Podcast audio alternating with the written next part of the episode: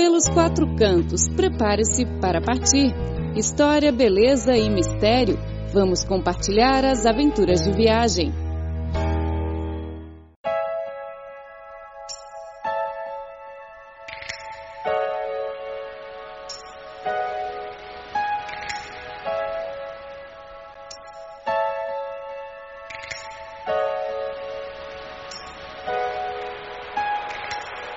Olá, ouvinte, seja bem-vindo ao programa Pelos Quatro Cantos. Hoje vamos conhecer a área de interesse paisagístico e histórico de Wulingyuan, na província de Hunan, sudoeste da China.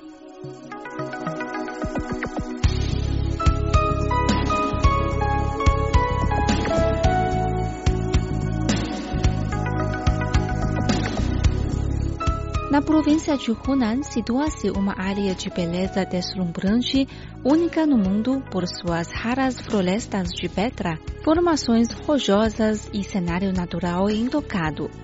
Trata-se da área de interesse paisagístico e histórico de Wulingyuan e é composta pelo Parque Florestal Nacional de Zhangjiajie, a Reserva Natural de Suoxiyu, a Reserva Natural Montanhosa de Tianzi e a recém-incorporada Área Paisagística Natural de Yangjiajie, cobrindo uma área total de 500 quilômetros quadrados. Entre as várias formações geológicas de Wulingyuan, há colunas de pedra escarpadas, picos, serras e rochedos íngremes que abrigam velhas árvores, formações de nuvens e névoas, fontes borbulhantes e cachoeiras ondulantes. Aqueles que gostam de animais podem ter também a sorte de avistar algumas das muitas aves raras, mamíferos e animais em riscos de extinção que vivem na área.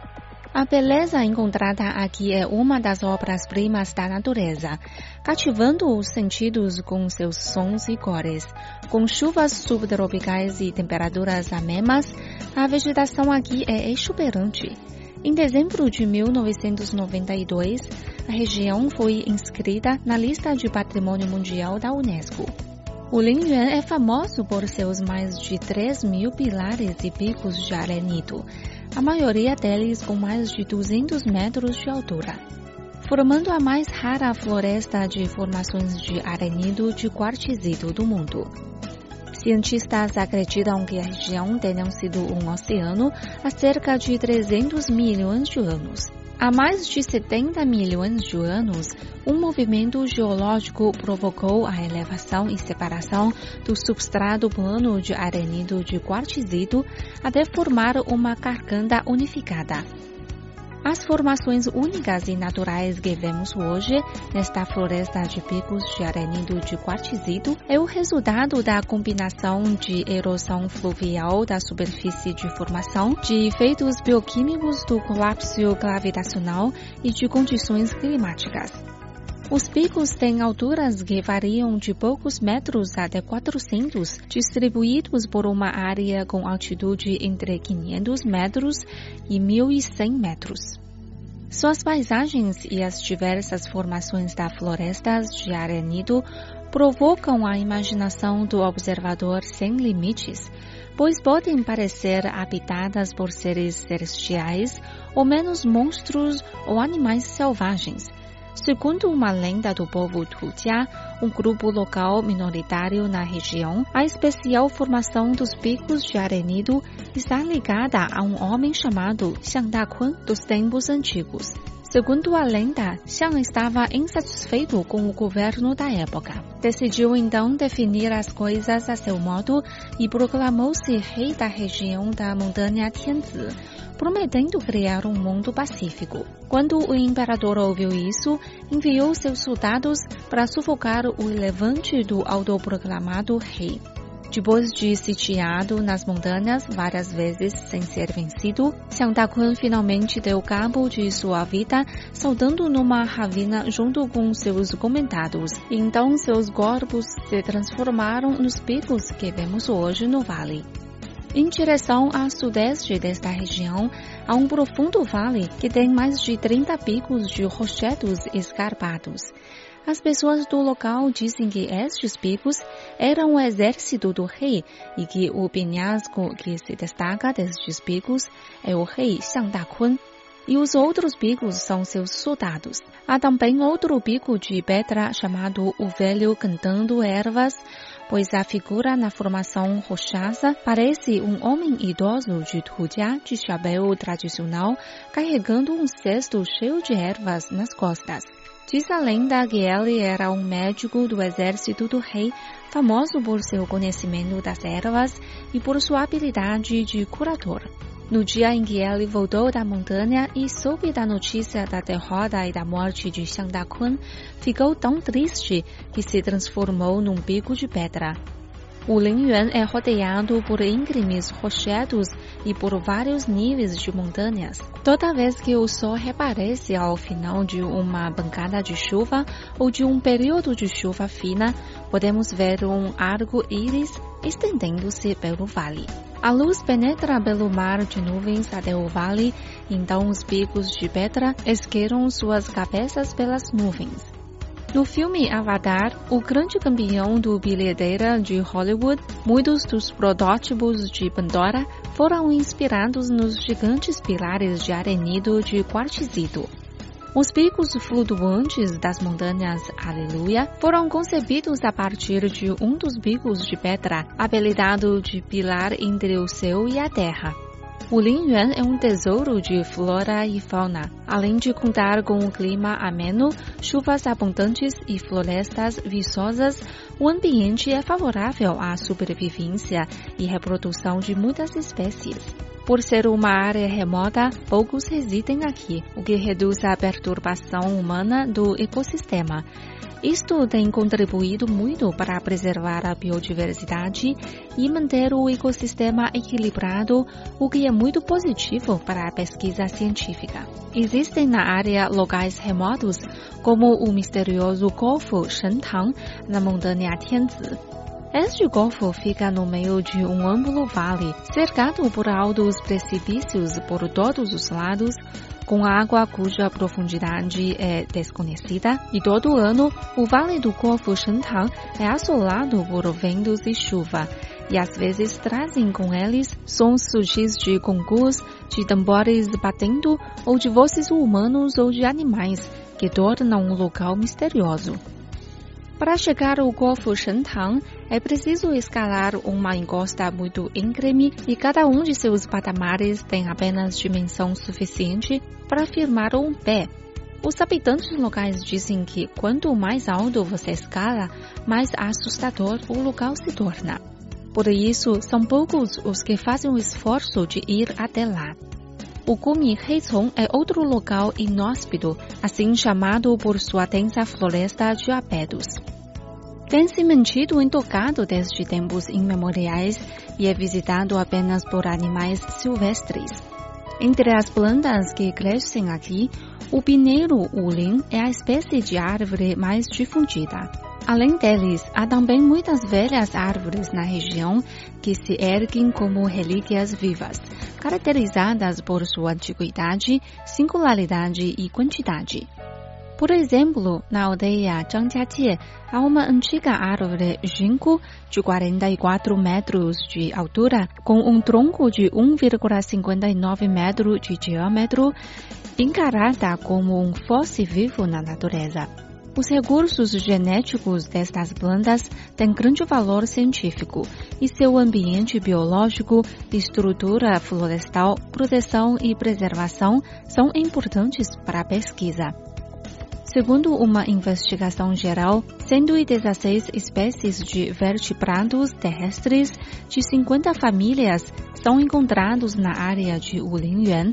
Além disso, ela é o lar do tigre do sul da China, do leopardo nebuloso, de macacos do gênero macaca, salamandras gigantes, civetas e outras inúmeras espécies de animais silvestres. As salamandras gigantes podem ser vistas com frequência em riachos, nascentes e lagos. Na década de 1980, a área paisagística de Wulingyuan era uma região recém-descoberta. Em 1982, o Conselho de Estado da China aprovou a construção de seu primeiro parque florestal, o Parque Florestal Nacional de Zhangjiajie, que foi incluída na primeira lista das atrações turísticas classe 5A. O Parque Florestal Nacional de Zhangjiajie é rico em plantas e vida silvestre, com uma abertura florestal de 98% é chamada de Museu Natural e Jardim Botânico Natural e forma um ecossistema. Há muitos pontos paisagísticos na área. Os mais conhecidos são a aldeia Huangshizhai, a ravina Shadao, o rochedo e o arroio Chicote de Ouro. Na principal área de beleza natural, o arroio Chicote de Ouro, com 5.710 metros de extensão, é uma das paisagens mais bonitas e impressionantes. O ponto paisagístico Suoxiyu deve seu nome à aparência geral dos muitos corpos da água que cruzam o vale. Nesta região montanhosa, é possível ver ravinas, cânions, riachos, lagos e cachoeiras por toda parte, num exemplo perfeito de harmonia natural. O arroio Baipu é a vista mais espetacular de Suoxiyu. Aqui, os visitantes podem ver uma proliferação de cachoeiras ao longo de mais de 100 grandes cavernas de calcário, das quais mais de uma dúzia estão abertas ao público.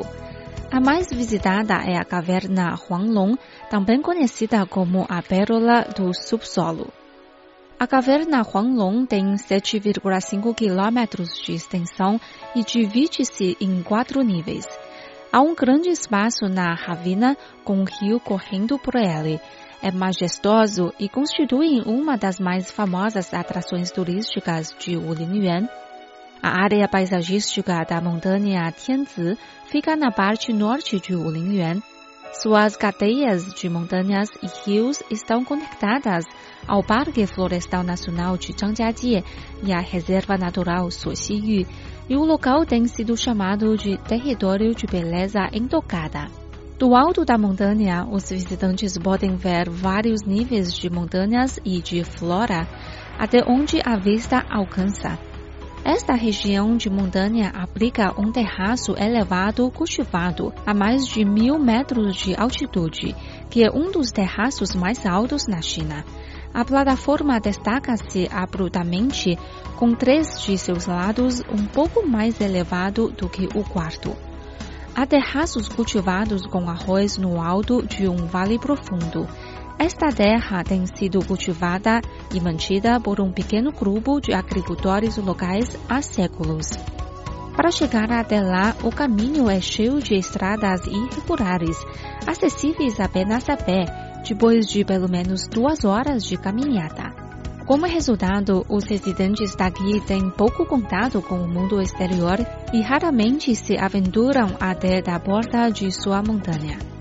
A área paisagística de Yangjiajie é a montanha irmã de Zhangjiajie e se conecta a ela na sua parte leste, e a montanha Tianzi ao norte. As montanhas e as águas daqui são tão belas que a sensação é de ter entrado no estúdio de um grande pintor. Esta área de beleza natural está dividida em três principais zonas de excursão: o riacho Xiangzhi, o Garganta Longquan e o Vale dos Cem Macacos. O riacho Xiangzhi tem altos picos de montanhas com vistas incríveis, profundas extensões de água, trilhas fantásticas e impressionantes campos em terraços nos picos elevados.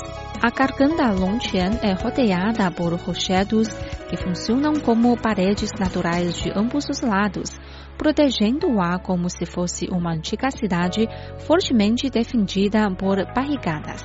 O Vale dos Cem Macacos, como o nome sugere, é o lar de muitos macacos e garças. Neste parque, os visitantes podem ficar bem perto a esse animal silvestre.